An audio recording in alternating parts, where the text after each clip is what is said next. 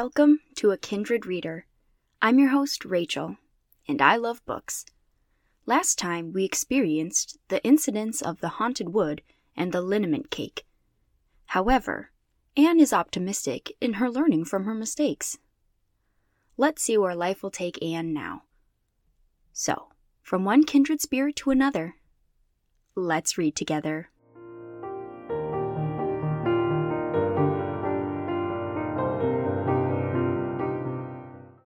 Chapter 22 Anne is invited out to tea. And what are your eyes popping out of your head about now? asked Marilla when Anne had just come in from a run to the post office. Have you discovered another kindred spirit? Excitement hung around Anne like a garment, shone in her eyes, kindled in every feature. She had come dancing up the lane like a wind blown sprite through the mellow sunshine and lazy shadows of the August evening. No, Marilla, but oh, what do you think? I am invited to tea at the manse tomorrow afternoon. Mrs. Allan left a letter for me at the post office. Just look at it, Marilla. Miss Anne Shirley, Green Gables. That is the first time I was ever called Miss. Such a thrill as it gave me. I shall cherish it forever among my choicest treasures.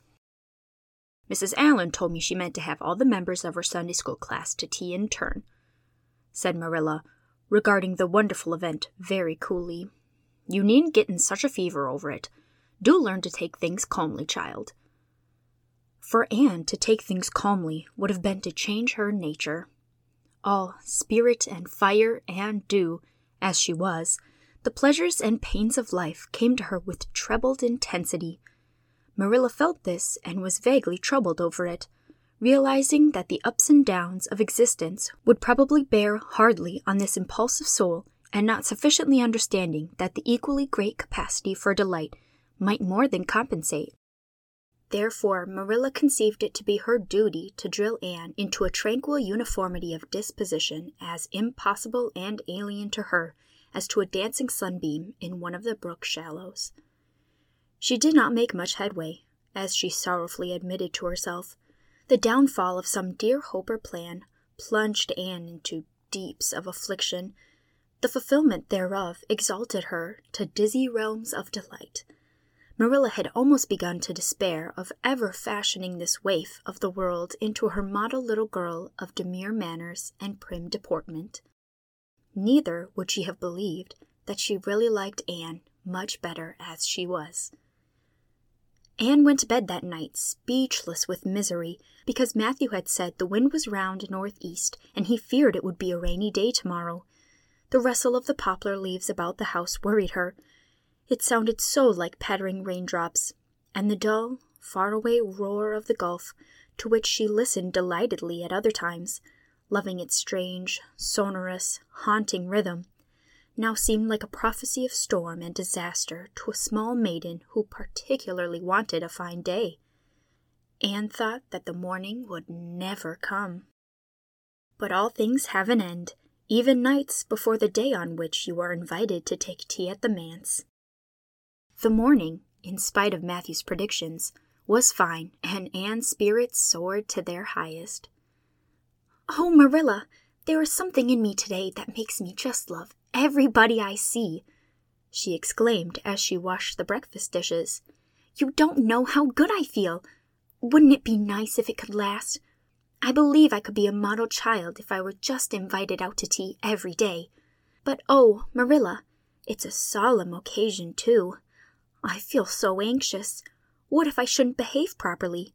You know I never had tea at a manse before, and I'm not sure that I know all the rules of etiquette, although I've been studying the rules given in the etiquette department of the Family Herald ever since I came here. I'm so afraid I'll do something silly or forget to do something I should do. Would it be very good manners to take a second helping of anything if you wanted it very much? The trouble with you, Anne, is that you're thinking too much about yourself. You should just think of Mrs. Allan and what would be nicest and most agreeable for her, said Marilla, hitting for once in her life on a very sound and pithy piece of advice. Anne instantly realized this. You're right, Marilla. I'll try not to think about myself at all.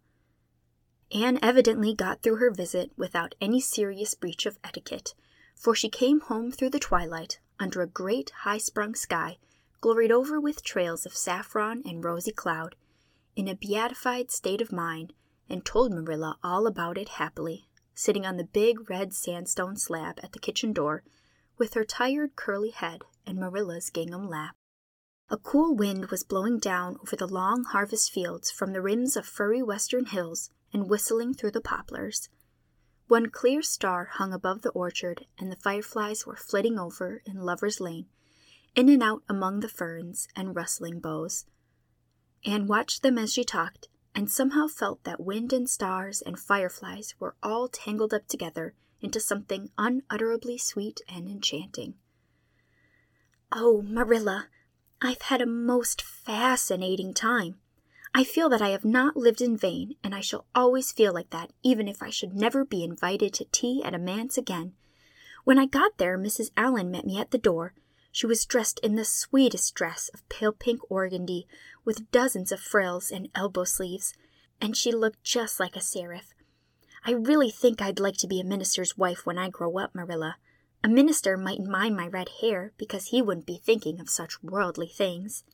But then, of course, one would have to be naturally good, and I'll never be that, so I suppose there's no use in thinking about it. Some people are naturally good, you know, and others are not. I'm one of the others. Mrs. Lynde says I'm full of original sin. No matter how hard I try to be good, I can never make such a success of it as those who are naturally good. It's a good deal like geometry, I expect. But don't you think that trying so hard ought to count for something? Mrs. Allan is one of the naturally good people. I love her passionately.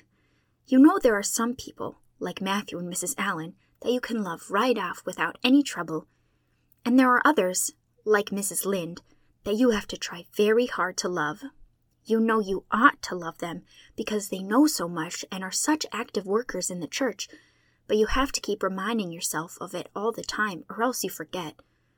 There was another little girl at the manse to tea from the White Sands Sunday School. Her name was Lauretta Bradley, and she was a very nice little girl. Not exactly a kindred spirit, you know, but still very nice. We had an elegant tea, and I think I had kept all the rules of etiquette pretty well. After tea, Mrs. Allan played and sang, and she got Lauretta and me to sing too. Mrs. Allan says I have a good voice, and she says I must sing in the Sunday school choir after this. You can't think how I was thrilled at the mere thought. I've longed so to sing in the Sunday school choir, as Diana does, but I feared it was an honor I could never aspire to. Lauretta had to go home early because there was a big concert in the White Sands Hotel tonight, and her sister is to recite at it. Lauretta says that the Americans at the hotel give a concert every fortnight in aid of the Charlottetown Hospital, and they ask lots of the White Sands people to recite. Lauretta said she expected to be asked herself some day. I just gazed at her in awe. After she had gone, Mrs. Allan and I had a heart to heart talk. I told her everything about Mrs. Thomas and the twins, and Katie Maurice and Violetta, and coming to Green Gables, and my troubles over geometry. And would you believe it, Marilla? Mrs. Allan told me she was a dunce at geometry, too. You don't know how that encouraged me. Mrs. Lynde came to the manse just before I left, and what do you think, Marilla? The trustees have hired a new teacher, and it's a lady. Her name is Miss Muriel Stacy. Isn't that a romantic name? Mrs. Lynde says they've never had a female teacher in Avonlea before, and she thinks it is a dangerous innovation. But I think it will be splendid to have a lady teacher. And I really don't see how I'm going to live through the two weeks before school begins. I'm so impatient to see her. Chapter 23 Anne Comes to Grief in an Affair of Honor. Anne had to live through more than two weeks, as it happened. Almost a month having elapsed since the liniment cake episode, it was high time for her to get into fresh trouble of some sort. Little mistakes, such as absent mindedly emptying a pan of skim milk into a basket of yarn balls in the pantry instead of into the pig's bucket, and walking clean over the edge of the log bridge into the brook while wrapped in imaginative reverie, not really being worth counting. A week after the tea at the manse, Diana Barry gave a party. Small and select, Anne assured Marilla. Just the girls in our class. They had a very good time, and nothing untoward happened until after tea, when they found themselves in the Barry garden, a little tired of all their games, and ripe for any enticing form of mischief which might present itself. This presently took the form of daring. Daring was the fashionable amusement among the Avonlea small fry just then. It had begun among the boys, but soon spread to the girls, and all the silly things that were done in Avonlea that summer, because the doers thereof were dared to do them, would fill a book by themselves. First of all, Carrie Sloane dared Ruby Gillis to climb to a certain point in the huge old willow tree before the front door, which Ruby Gillis, albeit in mortal dread of the fat green caterpillars with which said tree was infested, and with the fear of her mother before her eyes if she should tear her new muslin dress, nimbly did, to the discomfiture of the aforesaid Carrie Sloane. Then Josie Pye dared Jane Andrews to hop on her left leg around the garden without stopping once or putting her right foot to the ground, which Jane Andrews gamely tried to do, but gave out at the third corner and had to confess herself defeated. Josie's triumph being rather more pronounced than good taste permitted, Anne Shirley dared her to walk along the top of the board fence which bounded the garden to the east. Now, to walk board fences requires more skill and steadiness of head and heel than one might suppose who has never tried it. But Josie Pye, if deficient in some qualities that make for popularity, had at least a natural and inborn gift, duly cultivated, for walking board fences. Josie walked the Barry fence with an airy unconcern, which seemed to imply that a little thing like that wasn't worth a dare. Reluctant admiration greeted her exploit, for most of the other girls could appreciate it, having suffered many things themselves in the efforts to walk fences. Josie descended from her perch, flushed with victory, and darted a defiant glance at Anne. Anne tossed her red braids, I don't think it's such a very wonderful thing to walk a little, low board fence, she said. I knew a girl in Marysville who could walk the ridgepole of a roof. I don't believe it, said Josie flatly. I don't believe anybody could walk a ridgepole. You couldn't, anyhow. Couldn't I? cried Anne rashly. Then I dare you to do it, said Josie defiantly.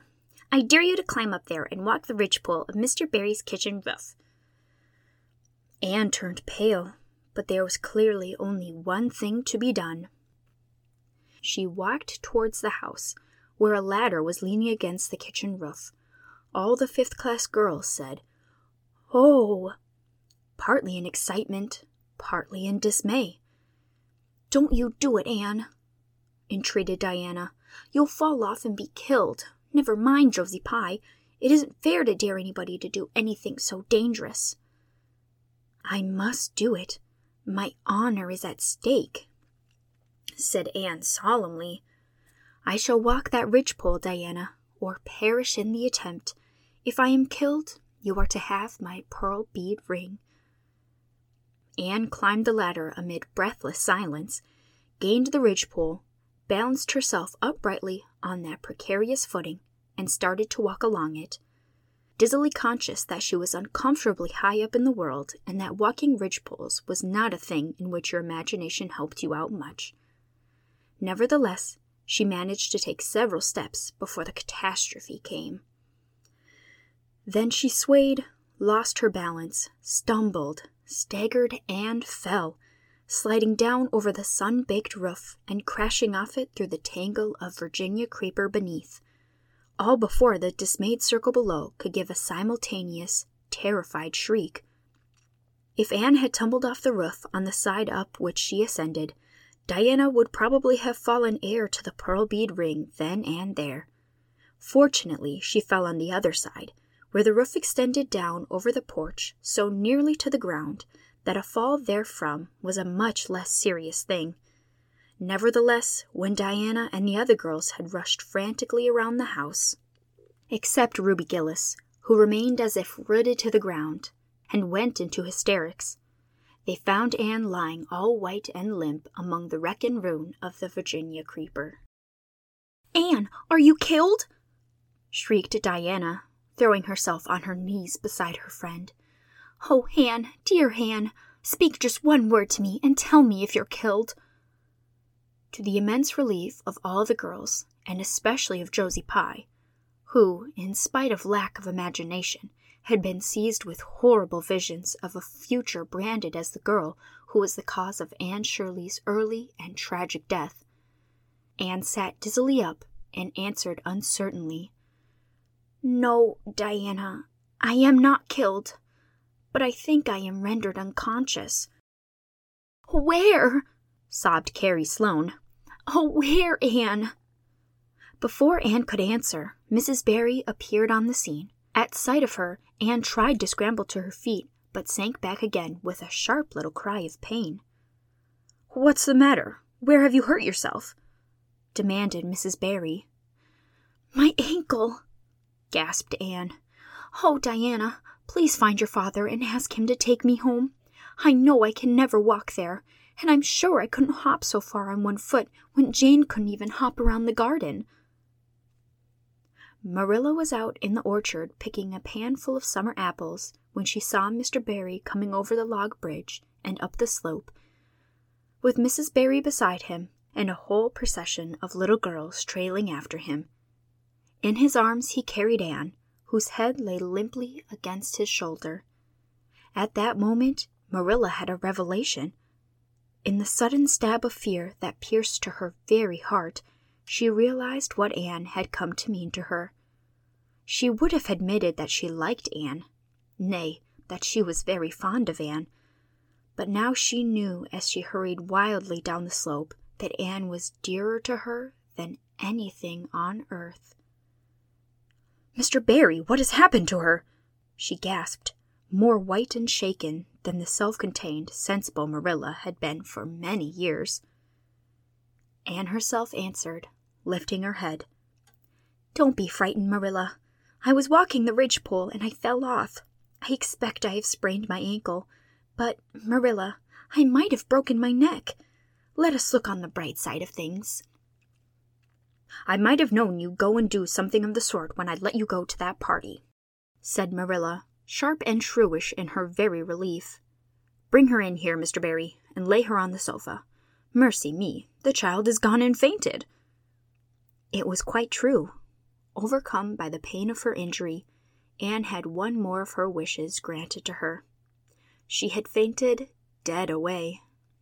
Matthew, hastily summoned from the harvest field, was straightway dispatched for the doctor, who in due time came to discover that the injury was more serious than they had supposed.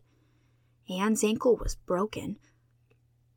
That night, when Marilla went up to the east gable, where a white faced girl was lying, a plaintive voice greeted her from the bed. Aren't you very sorry for me, Marilla?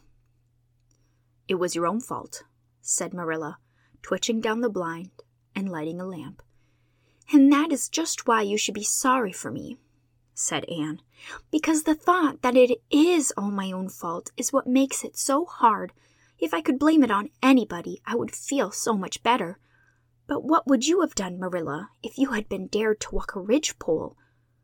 I'd have stayed on good firm ground and let them dare away. Such absurdity, said Marilla. Anne sighed. But you have such strength of mind, Marilla. I haven't. I just felt that I couldn't bear Josie Pye's scorn. She would have crowed over me all my life, and I think I have been punished so much that you needn't be very cross with me, Marilla. It's not a bit nice to faint, after all, and the doctor hurt me dreadfully when he was setting my ankle. I won't be able to go around for six or seven weeks, and I'll miss the new lady teacher. She won't be new any more by the time I'm able to go to school. And Gil, everybody will get ahead of me in class. Oh, I am an afflicted mortal. But I'll try to bear it all bravely if only you won't be cross with me, Marilla. There, there, I'm not cross, said Marilla. You're an unlucky child, there's no doubt about that. But as you say, you'll have the suffering of it. Here now, try and eat some supper. Isn't it fortunate I've got such an imagination? said Anne. It will help me through splendidly, I expect. What do people who haven't any imagination do when they break their bones, do you suppose, Marilla?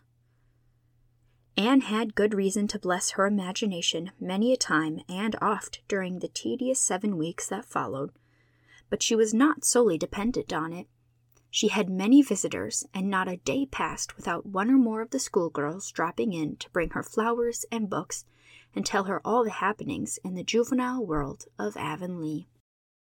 Everybody has been so good and kind, Marilla, sighed Anne happily on the day when she could first limp across the floor. It isn't very pleasant to be laid up, but there is a bright side to it, Marilla. You find out how many friends you have. Why, even Superintendent Bell came to see me, and he's really a very fine man.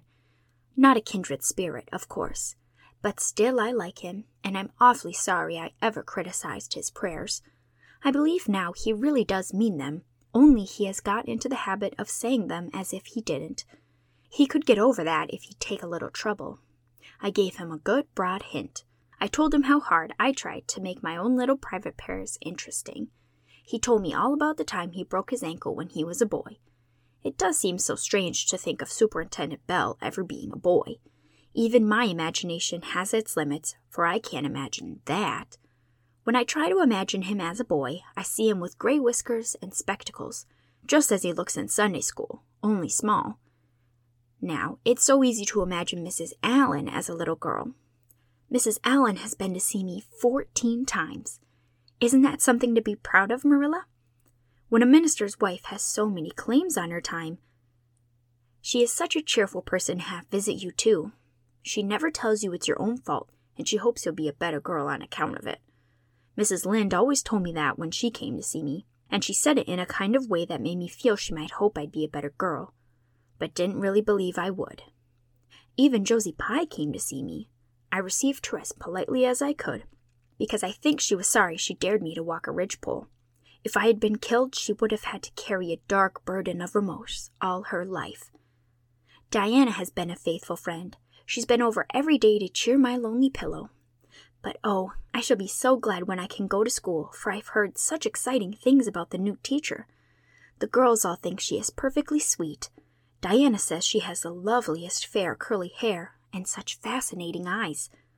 She dresses beautifully, and her sleeve puffs are bigger than anybody else's in Avonlea. Every other Friday afternoon she has recitations, and everybody has to say a piece or take part in a dialogue. Oh, it's just glorious to think of it.